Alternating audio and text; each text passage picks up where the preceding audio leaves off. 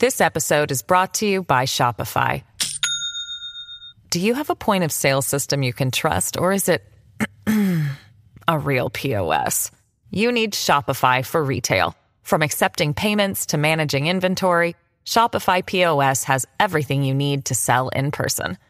Go to shopify.com slash system, all lowercase, to take your retail business to the next level today. That's shopify.com slash system. Welcome to Done and Done, friends. My name is Alicia, and I'm your hostess on this journey of all things Dominic Dunne. Thank you, thank you for your terrific and overwhelming response to the first episode. It means the world. And to show my appreciation today to you, I'm giving y'all a little extra something back for the sweet Valentine you gave to me. It's a bonus done and done, y'all. A little extra extra. Today, we're going to focus on the history of the feud of Dominic Dunne and Frank Sinatra, which will lead us by the end of the episode to the Daisy, LA's first dinner club discotheque and the scene of all kinds of Hollywood history. Let's investigate.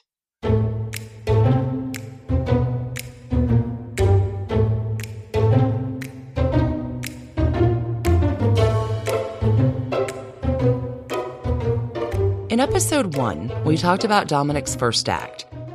Much of that made in Hollywood with the wonderful times and the rotten times, too. The intersection of this period in his life certainly does have ups and downs. One of those downs famously involving Frank Sinatra paying the maitre d' of the Daisy to punch Dominic Dunne in the face. How do we get to that night in September 1966? Dominick Dunne originally meets Frank Sinatra when Nick is working behind the scenes on an adaptation of Thornton Wilder's Our Town for this television series called Producer's Showcase. This is TV in 1955. Paul Newman and Eva Marie Saint are cast as the teenagers who will fall in love. The showcases the precipice of both of these stars breaking out in their careers. Frank Sinatra is cast in the production in the role of stage manager. This producer showcase is directed by Delbert Mann, who Dominic Dunne will describe as a gentle, wonderful man. Dominic will continue. And Frank Sinatra was surrounded by, uh, those certain types of guys. The poor director, Delbert Mann, wants to give Frank Sinatra notes after the run through about stage direction and such. No criticism, just this is the cost of doing business in live television. All of Frank's guys block any notes from actually getting to Sinatra. Just tell us, they say. There are unpleasant exchanges. Please forgive poor Delbert Mann for trying to plan a live 90 minute television program. Frank Sinatra doesn't even attend the dress rehearsal. The production has to use a stand in. But sure enough, one take Frank Sinatra comes in and delivers a perfect performance. Dominic believes this is when Frank Sinatra took a great dislike to him. Dominic, for his part, has never seen a star behave like this and was disgusted by it. 1957 does roll around, and there is that infamous party Dominic attends, hosted by Humphrey Bogart, where Sinatra's singing. There's nothing so uncomfortable here that Dominic hesitates waking Lenny up on the East Coast to announce that the whole family will be moving to Hollywood. On the other side, for Frank in 1957, this year has found him with a finalized divorce from Ava Gardner. The romance between the crooner and his angel eyes goes south for a lot of reasons.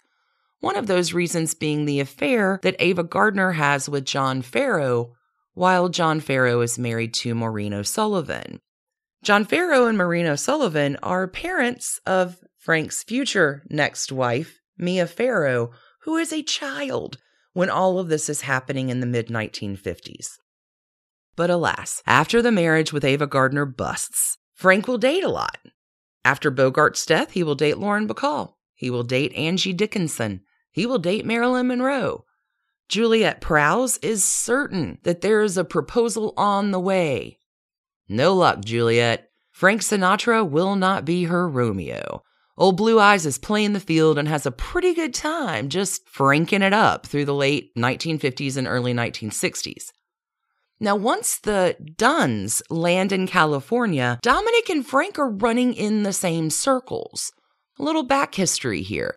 Nick and Lenny do attend the wedding of Robert F. Kennedy and Ethel Skakel back in 1953. They are social friends with the couple. Robert Kennedy is the brother of Patricia Kennedy, who is married to Peter Lawford. The Kennedy Lawfords are living right on the beach, super close to the Dunnes upon their arrival in Hollywood, before the Dunnes moved to that home on Walden Drive. Connections everywhere. Through the early 60s, Frank and Nick moving in the same circles, and with the campaign and election of John F. Kennedy as the president in 1960, Frank will rekindle the friendship with Peter Lawford to really ride out those political connections that Peter Lawford can provide to Frank. Sometime around this time in the early 1960s, Frank takes a great dislike to both Nick and Lenny. One moment, Nick and Lenny are in the circle, and the next, they are out. Dominic becomes an object of abuse from Frank Sinatra. Maybe Frank hears the gay whispers. Maybe he remembers the undelivered notes from our town. Dominic never knows why, but Frank will taunt him at parties. You're a no talent hack. When Frank Sinatra sees Lenny Dunne socially, Frank will tell her over and over that she married a loser. Tension is already brewing in the early 1960s between these two. Now that we've set the scene for Frank and Dominic, I want to tell you about another thing that happens in the early 1960s in Hollywood. Since Hollywood has been a Hollywood, the beginning of it, there's always been a hot spot. There's always been a place that has the buzz, the cool people, the press. And with the dawning of the 1960s, the hot spots of yesterday, like Ciro's, the Mocambo, the Trocadero, are fading into the past and a new kind of club is taken over with the cool kids. It's mod, it's hip, it's groovy. It's the young of Hollywood that's leaving that dusty old past behind. In 1953, it was the Luau, opened by Stephen Crane, famously the husband of Lana Turner. That cachet didn't hurt the Luau at all in the 1950s, neither did the very strong tiki cocktails. But by 1961, the times they are a changin', and a newer, hipper place is about to add its influence into Hollywood. Welcome to the Daisy. The Daisy is located at 326 North Rodeo Drive in Beverly Hills, right next door to 330 North Rodeo Drive, which is a Frank Lloyd Wright designed building. The Daisy actually begins as a private home in 1941 until restaurateur Michael Romanoff launches his brainchild of Romanoff's, which will become legendary in the Hollywood scene in 1943. This private home is renovated and Romanoff's becomes a big deal nightclub. All the stars are there. Name them, they're there. In 1951, Romanoff's will move to a new location just a few blocks away, and that North Rodeo Drive site will serve as a Friars Club for a few years. By the dawning of the 1960s, the Friars are out, and welcome to the launch of the Daisy, which will open in 1962, LA's first members only private discotheque. This place is exclusive, friends. Jack Hanson and his wife Sally have run a boutique clothing shop named Jax, J A X. And Jax outfits all the lady stars. The big seller at Jax are an item of clothing called Jax Slacks, which are tight, skinny pants that zip up the back and Jax slacks do a pretty adequate job of showing off the rear view of every lady in Hollywood. Jax slacks are hot, hot, hot. The Jax Boutique will dress Audrey Hepburn, Marlene Dietrich, Jacqueline Kennedy, Barbra Streisand, among countless others, Twiggy, Diana Ross, too. Marilyn Monroe is one of Jack Hanson's best customers when he opens the shop. The sales girls at Jax, always interesting too. In time, they will include Frank Sinatra's daughters, Nancy and Tina, along with Dean Martin's daughters as well, Dina, Gina, and Claudia. So Jack Hanson, Jax slacks are doing pretty well. He gets this other brainchild of an idea, which is really easy for Jack to sell as he's fitting the Jax slacks onto the lady stars. What's this big idea? Why? It's a private club just for you and your friends. Membership is limited to 400 people, and the cost of this exclusivity is $250 a year. From opening night, the Daisy is packed.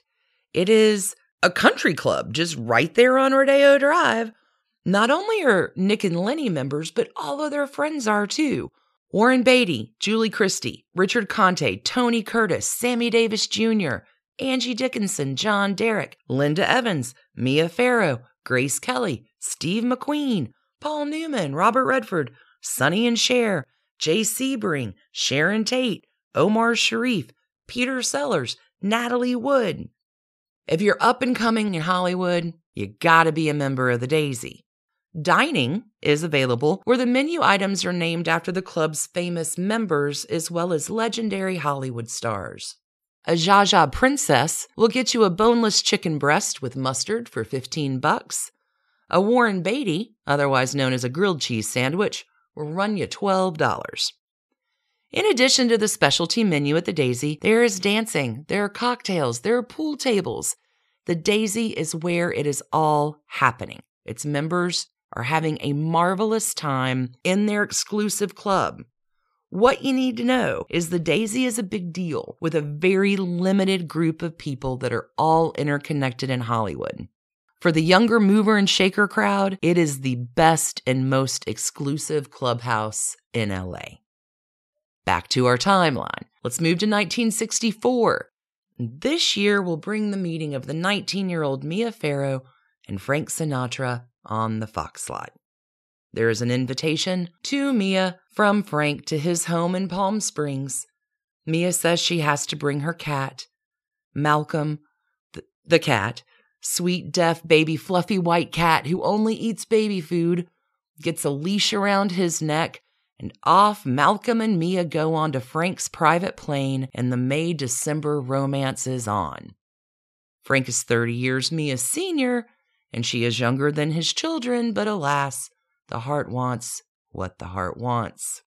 These two lovebirds, Mia and Frank, are super quiet about their affair for a whole year until they are busted when Frank's friends are taking a very drunk Frank home after his 50th surprise birthday party that naturally Mia Farrow does not attend because no one knows they are a couple. Upon those kind of certain guys bringing drunk Frank into the home, there's Mia, there's Malcolm. The secret is out. Frank Sinatra is going to get a lot of rough and guff from everyone in his circle, as well as the world in general, for robbing the cradle. Dean Martin, member of the infamous Rat Pack, will rib Frank. I have bottles of scotch older than her. Comedian Jackie Mason makes this May December thing part of his act with jokes like, Frank soaks his dentures and Mia brushes her braces. Going on, then she takes off her roller skates and puts them next to his cane. Oh, Jackie Mason. He continues. He peels off his toupee and she braids her hair. Frank is, how would you say, sensitive to these jokes. After Jackie Mason's act premieres, there is a phone call the next day that Jackie Mason receives where an anonymous caller, helpfully, will tell Jackie that if he values his life, he should consider changing his material. Jackie Mason does not change his material, and the following day, three shots are fired through the glass door of his hotel room in Las Vegas. The police do not pursue an investigation. Jackie Mason will go on to say, quote, I knew that Sinatra owned Las Vegas when the detectives there made me the prime suspect and asked that I take a lie detector test. I have no idea who it was who tried to shoot me. After the shots were fired, all I heard was someone singing Doobie Doobie Doo. Over the following year, Jackie Mason will have his nose and cheekbones broken as well. Jackie Mason, though, never really is silenced. He will make the abuse from Sinatra part of his act, going on to say in his shows, quote, I love Frank Sinatra. You love Frank Sinatra. We all love Frank Sinatra. Why do we love Frank Sinatra? Because he'd kill us if we didn't. As you can see, Frank is already known for his legendary temper. It is nothing for the dude to get into fights. Nothing for him to recruit friends to fight with him. Frank Sinatra is really his very own fight club. I need you to know that. Don Rickles, another famous comedian, will once greet Frank when he walks into a lounge by saying, Make yourself comfortable, Frank, hit somebody. Mia Farrow will break up with Frank early in their relationship for an incident where Frank Sinatra drives a golf cart into an actual Las Vegas hotel. There are some clear warning signs about Frank's temper. There has already been an incident before Frank and Nick have their fated night at the Daisy in September of 1966. This one occurs at a place called the Bistro. There is a party given in 1965 by famous Hollywood agent Swifty Lazar, who is a whole episode all on his own. Old Swifty is throwing a launch party for the book by Dominique Lapierre and Larry Collins for Is Paris Burning? Frank and Mia are there, along with Mia's mother, Maureen O'Sullivan. Frank and Maureen, at this night in the bistro, are in an argument. Dominic Dunne and his wife Lenny walk in and just keep moving past this fracas. They want to be seated at their table, which is right next door to Frank Sinatra's party. But during dinner, Frank will extend the fight from his table over to Nick and Lenny's table, and Frank begins a fight with Lenny. Same stuff as he's been saying to her for years you married a total loser. He continues. Lauren Bacall attempts to calm Frank Sinatra down. Swifty Lazar steps in to try to simmer down the situation which garners Frank's response of pulling the tablecloth out in a very dramatic move, then throwing a plate full of food onto Swifty Lazar. Frank grabs Mia Farrow, stomps out of the bistro. Another well documented piece of Frank's temper will be written by Gay Talese in Esquire magazine. Occurs on a particular night in late 1965, early 1966 at the Daisy where Frank Sinatra will get into a fight with writer Harlan Ellison over Harlan Ellison's boots, also his lack of jacket and a tie while playing pool at the Daisy. In addition to the incident at the bistro and in the pool room of the Daisy, there's one more that happens at the Polo Lounge of the Beverly Hills Hotel in June of 1966. There is a businessman named Frank Weissman who will ask Frank Sinatra if he and his party just wouldn't mind being a little quieter. Weissman will end the night in a hospital in a coma. None of this escalating behavior slows down the course of love, though. Mia Farrow and Frank Sinatra are married July 16th, 1966, in Las Vegas. Quick and easy, no fuss, no muss. Which takes us to the Daisy, Moving ahead just a few months to September 1966. Dominic is there with Lenny and a small group of friends.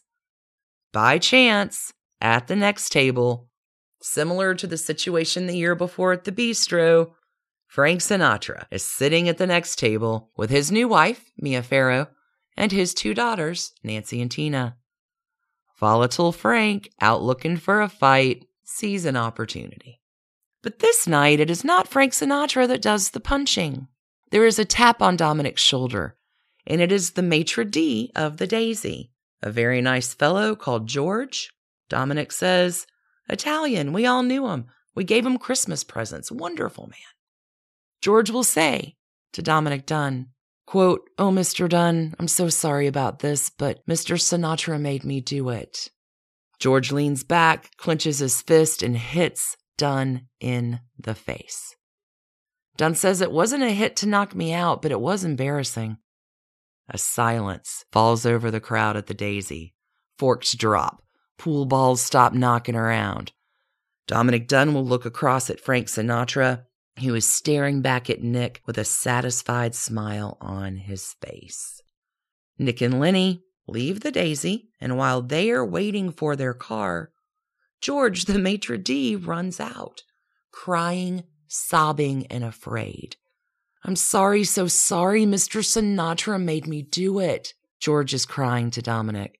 He goes on to say that Sinatra tipped him $50. Dominic says it was the social talk of the town. I was the amusement for Sinatra.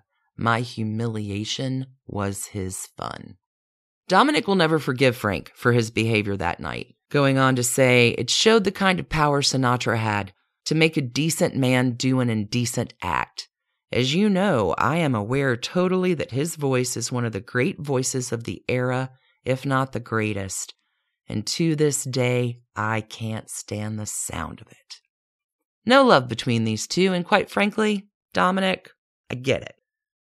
Little speculation here on my part as we connect these uh, daisy dots from the fall of 1966 back to that copycat Truman Capote black and white ball held in November of the same year, and maybe, just maybe, why the Dunnes were not invited.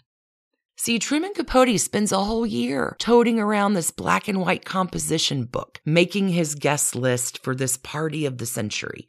For months, writing names, crossing names off, adding names back on. This guest list becomes an obsession for Truman throughout 1966. The maitre d' Daisy Punchout occurs in September of 66. Truman's guest list is finalized in October for invitations to be sent to those lucky 500 plus included in on Truman's secret list. Like y'all, he sleeps with this notebook, friends. If I was a speculating, betting sort of gal, my money is on Truman Capote crossing the Dunnes off that list and keeping Frank and Mia on it. The just married Frank and Mia have a whole lot more cachet at the time. And if the word of the punch out did get to Truman, which it was pretty big news at the time in their set, maybe Truman doesn't want to have that kind of scene playing out at his big gala affair. Quite possibly, Truman Capote may have picked the wrong couple to attend his ball with where he landed on the side of the argument, but in Truman's estimation, I can imagine Frank and Mia would have been a way more powerful draw when it comes to star power and press coverage than a Hollywood producer and his wife. Speculation. That's all. This is where I'm going to leave Frank and Nick, but there are a few more stories to tell about the Daisy before we close out of this episode. A whole lot more happens at the Daisy and to the Daisy as the decade wears on. The following year, in 1967, Jill St. John and Jack Jones will be spotted canoodling around. 1968 will bring the meeting of an up and coming Aaron Spelling to his future wife, Carol Jean. You may know her as Candy. Both Aaron and Candy are there on dates with other people, but the couple do dance that night to the song My Funny Valentine, which they will adopt as their song. August of 1969 does bring much tragedy to the LA scene with the murders of Sharon Tate, Jay Sebring, Abigail Folgers, Frykowski, and Stephen Parent. Sharon and Jay are members of the Daisy. They're friends with Nick and Lenny. Not only does this crime shock the nation, it virtually stuns this community. These murders happen August 9th, so you may have missed the news from the Daisy two days later, August 11th, 1969, where Diana Ross will be hosting an exclusive event at the Daisy where everyone in town is welcome to come and meet Motown's newest act, a little group called the Jackson 5. This event will last from 6:30 to 9:30 at night, and Berry Gordy will attend and predict the success of the Jackson 5. Sure enough, their first three singles will all hit number one on the charts, and the Jackson 5 will go on to become one of the biggest selling acts in the 1970s. At this party, Michael Jackson is two weeks shy of his 11th birthday, but is told to tell reporters that he is eight. Michael does, and the legend of the Jackson 5 is born at the Daisy. In 1970, the Daisies rebranded, and Jack Hanson steps away for a time. It's still a spot where things are happening, though. In 1974, Mel Brooks will host the cast party for his film Young Frankenstein. The popular television game show at the time, The Dating Game, will even promote a date at the Daisy as a prize on its show where the lucky couple can go. Although typically it's just the producers and the girl from the dating game going, the date actually may or may not be invited. Still always a fun time at the Daisy. Even James Garner's character in the Rockford Files will reference the Daisy in a line from the television program. It is that ubiquitous to the culture. Again, the Daisy will close in the early 70s, but not close. It gets rebranded for a bit. Jack Hanson does step away from day to day management. The club will be rebranded into a healthy things gathering for a hot minute. It will become a Christian club in the mid 1970s, but problematically, there is no dancing allowed or alcohol served, so this iteration lasts less than a year. By 1977, Jack Hanson is back in charge of the Daisy with a rebranded menu and a whole new group of clientele. Initiation fees, cost of inflation, you know, have gone up now to $500, but people are still joining up. Membership is full. The Daisy is back in business. One of those members of the reopened Daisy at this time in 1977 is the 30 year old, very much married and almost ready to retire professional football player O.J. Simpson, who attends that night with his friends, Robert Kardashian and his girlfriend Kris, for a fun night. And who is there but a fresh faced, just out of high school, 18 year old Nicole Brown, working her very first waitress shift in the newly reopened Daisy. Dominic Dunne will cover the fallout from this prophetic meeting at the Daisy in detail through the course of his career. Jack Hanson also is going to put together a celebrity softball team out of the Daisy, which includes stars like Peter Falk, Bobby Darin, Ryan O'Neal, and Aaron Spelling, among others. The cheerleaders for the Daisy celebrity softball team include Suzanne Pleshette and Nancy Sinatra. The Daisy is going to make a big time film appearance in 1980, this time in Richard Gere's breakout role in American Gigolo. But even that cannot save the second iteration of the Daisy. It is done, and done, by the mid 1980s when the building is demolished to clear room for a new retail center, which is where you will still find luxury shops standing today in the place of the Daisy on North Rodeo Drive nothing remaining of the legendary hotspot that impacted so much of the scene in Hollywood in the 1960s and 1970s. Friends, thanks so much for listening and sharing your time with me today. Join us next Monday for another regular true crime focused episode of Done and Done. We'll be talking about Dominic's second act becoming a writer, the tragic murder of his daughter Dominique. Until we meet then, Wishing you the very best of weeks, friends. Ah, mmm. The first taste of rare bourbon you finally got your hands on.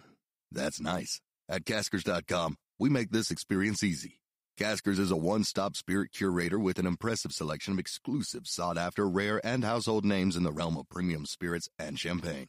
Discover the top flavors of the year now by going to Caskers.com and using code WELCOME10 for $10 off your first purchase. Get $10 off your first purchase with code WELCOME10 at Caskers.com. Thanks for listening to the Done and Done podcast, a Hemlock Creatives production. You can email us at doneanddone at gmail.com. You can follow us on Instagram at Done and Dunne Podcast. For further information about our episodes or sources, you can find us online at www.doneanddone.com. See you next week, friends.